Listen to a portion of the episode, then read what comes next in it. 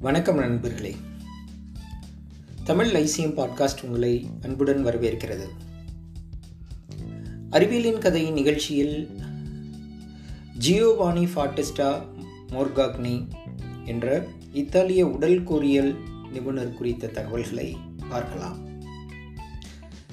அவர் நவீன உடற்கூறியல் நோயியலின் தந்தை என்று கருதப்படுகிறார். அவர் இத்தாலியில் உள்ள பதுவா பல்கலைக்கழகத்தில் உடற்கூறியல் பேராசிரியராக ஏறத்தாழ ஐம்பத்தி ஆறு ஆண்டுகள் பல்லாயிரக்கணக்கான மருத்துவ மாணவர்களுக்கு ஆசிரியராக பணிபுரிந்திருக்கிறார். அவரது மிக முக்கியமான இலக்கிய பங்களிப்பு அறிவியல் இலக்கிய பங்களிப்பு மருத்துவம் குறித்த அவரது தகவல்கள் ஐந்து தொகுதிகளில் அந்த seats and cause of disease என்று ஐந்து தொகுதிகள் கொண்ட புத்தகமாக வெளியிடப்பட்டது. அந்த புத்தகம் உடற்கூறியல் பிரித்தெடுத்தல் மற்றும் அவதானிப்பு ஆகியவற்றின் அவருடைய வாழ்நாள் அனுபவத்தை உள்ளடக்கியது. மேலும் பெரும்பாலான நோய்கள் உடல் முழுவதும் தெளிவற்ற முறையில் பரவுவதில்லை. ஆனால் குறிப்பிட்ட உறுப்புகள் மற்றும் திசுக்களில் உருவாகின்றன என்ற அடிப்படை கொள்கையை நிறுவியது.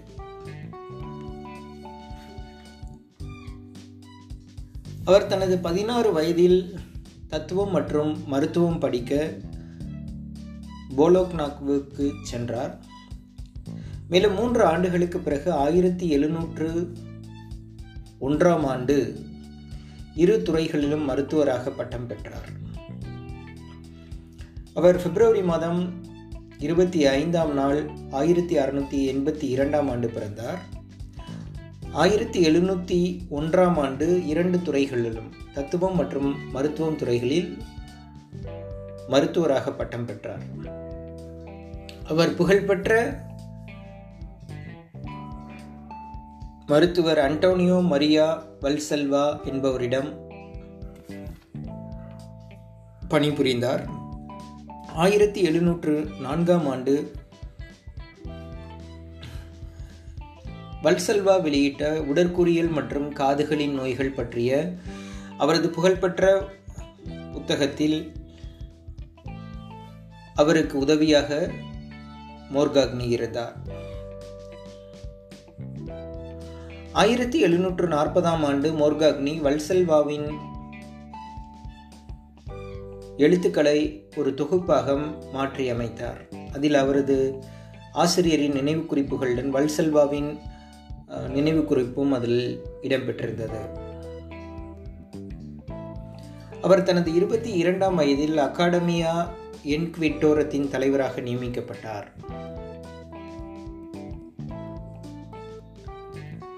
அவர் தலைவர் நாற்காலியில் தனது பதவிக்காலத்தை சரியான உடற்கூறியல் கவனிப்பு மற்றும் பகுத்தறிவை நோக்கிய பாணியை அமைப்பதன் மூலமும்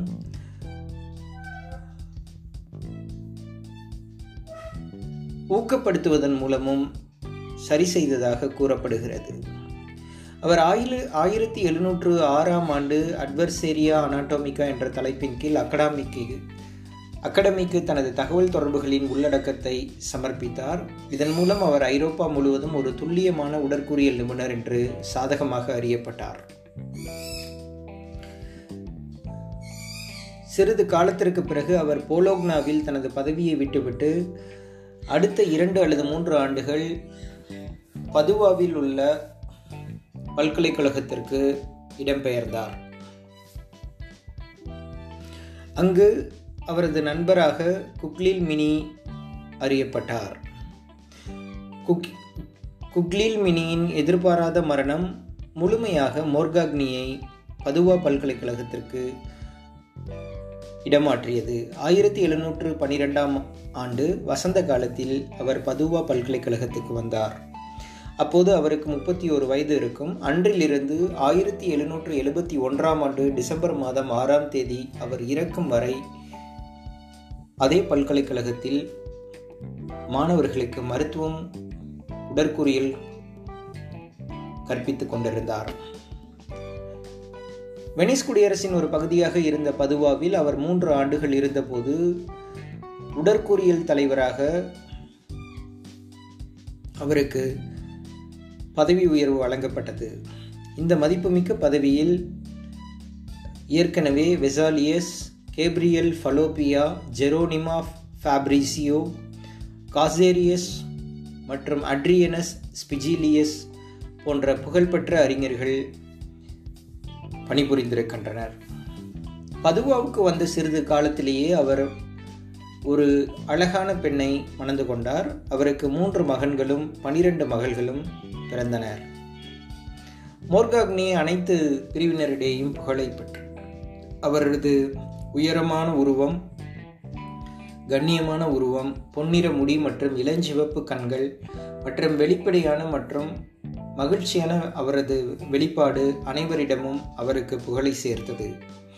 புகழ்பெற்ற வெனிஸ் செனட்டர்கள் மற்றும் கார்டினல்களின் நட்பையும் ஆதரவையும் அவர் பெற்றார். மேலும் அவருக்கு அடுத்தடுத்து வந்த போப்புகள் மரியாதை அளித்தனர்.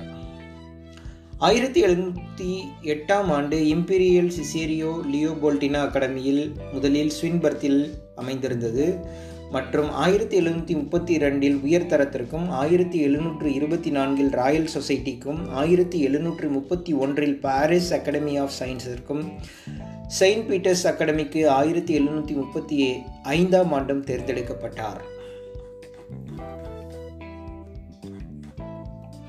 ஒரு மருத்துவராக அவர் பணிபுரிந்த காலத்தில் அவருடைய ஆலோசனைகள் பலவற்றில் விரிவான குறிப்புகளை எடுப்பதில் கவனமாக இருந்தார். இந்த குறிப்புகள் நவீன வாசகர்களுக்கு அவரது சொந்த வார்த்தைகளின் மூலம் நடைமுறை மற்றும் உடலை பற்றிய விளக்கத்தை அவதானிக்க அனுமதிக்கின்றன. மோர்காக்னியின் உடற்கூறியல் ஆய்வின் முன்னேற்றத்தை நாம் மேலும் ஆராய முடியும். ஏனெனில் அது நோயாளிகளுக்கான சிகிச்சையுடன் தொடர்புடையது. பதினெட்டாம் நூற்றாண்டின் பின்னணியில் ஒரு தனி மருத்துவரின் குறிப்பிட்ட கண்ணோட்டத்தை நாம் பார்க்க முடியும். மேலும் அவர் இந்த காலகட்டத்தில் மருத்துவ நடைமுறையை நன்கு புரிந்து கொள்ளும் வகையில் வாழ்ந்து கொண்டிருந்தார். மோர்காக்னியின் புலமையின் வரம்பு ஆரம்பகால மற்றும் சமகால இலக்கியங்களை பற்றிய அவரது குறிப்புகளால் சான்றாக மிகவும் பரந்ததாக இருந்தது.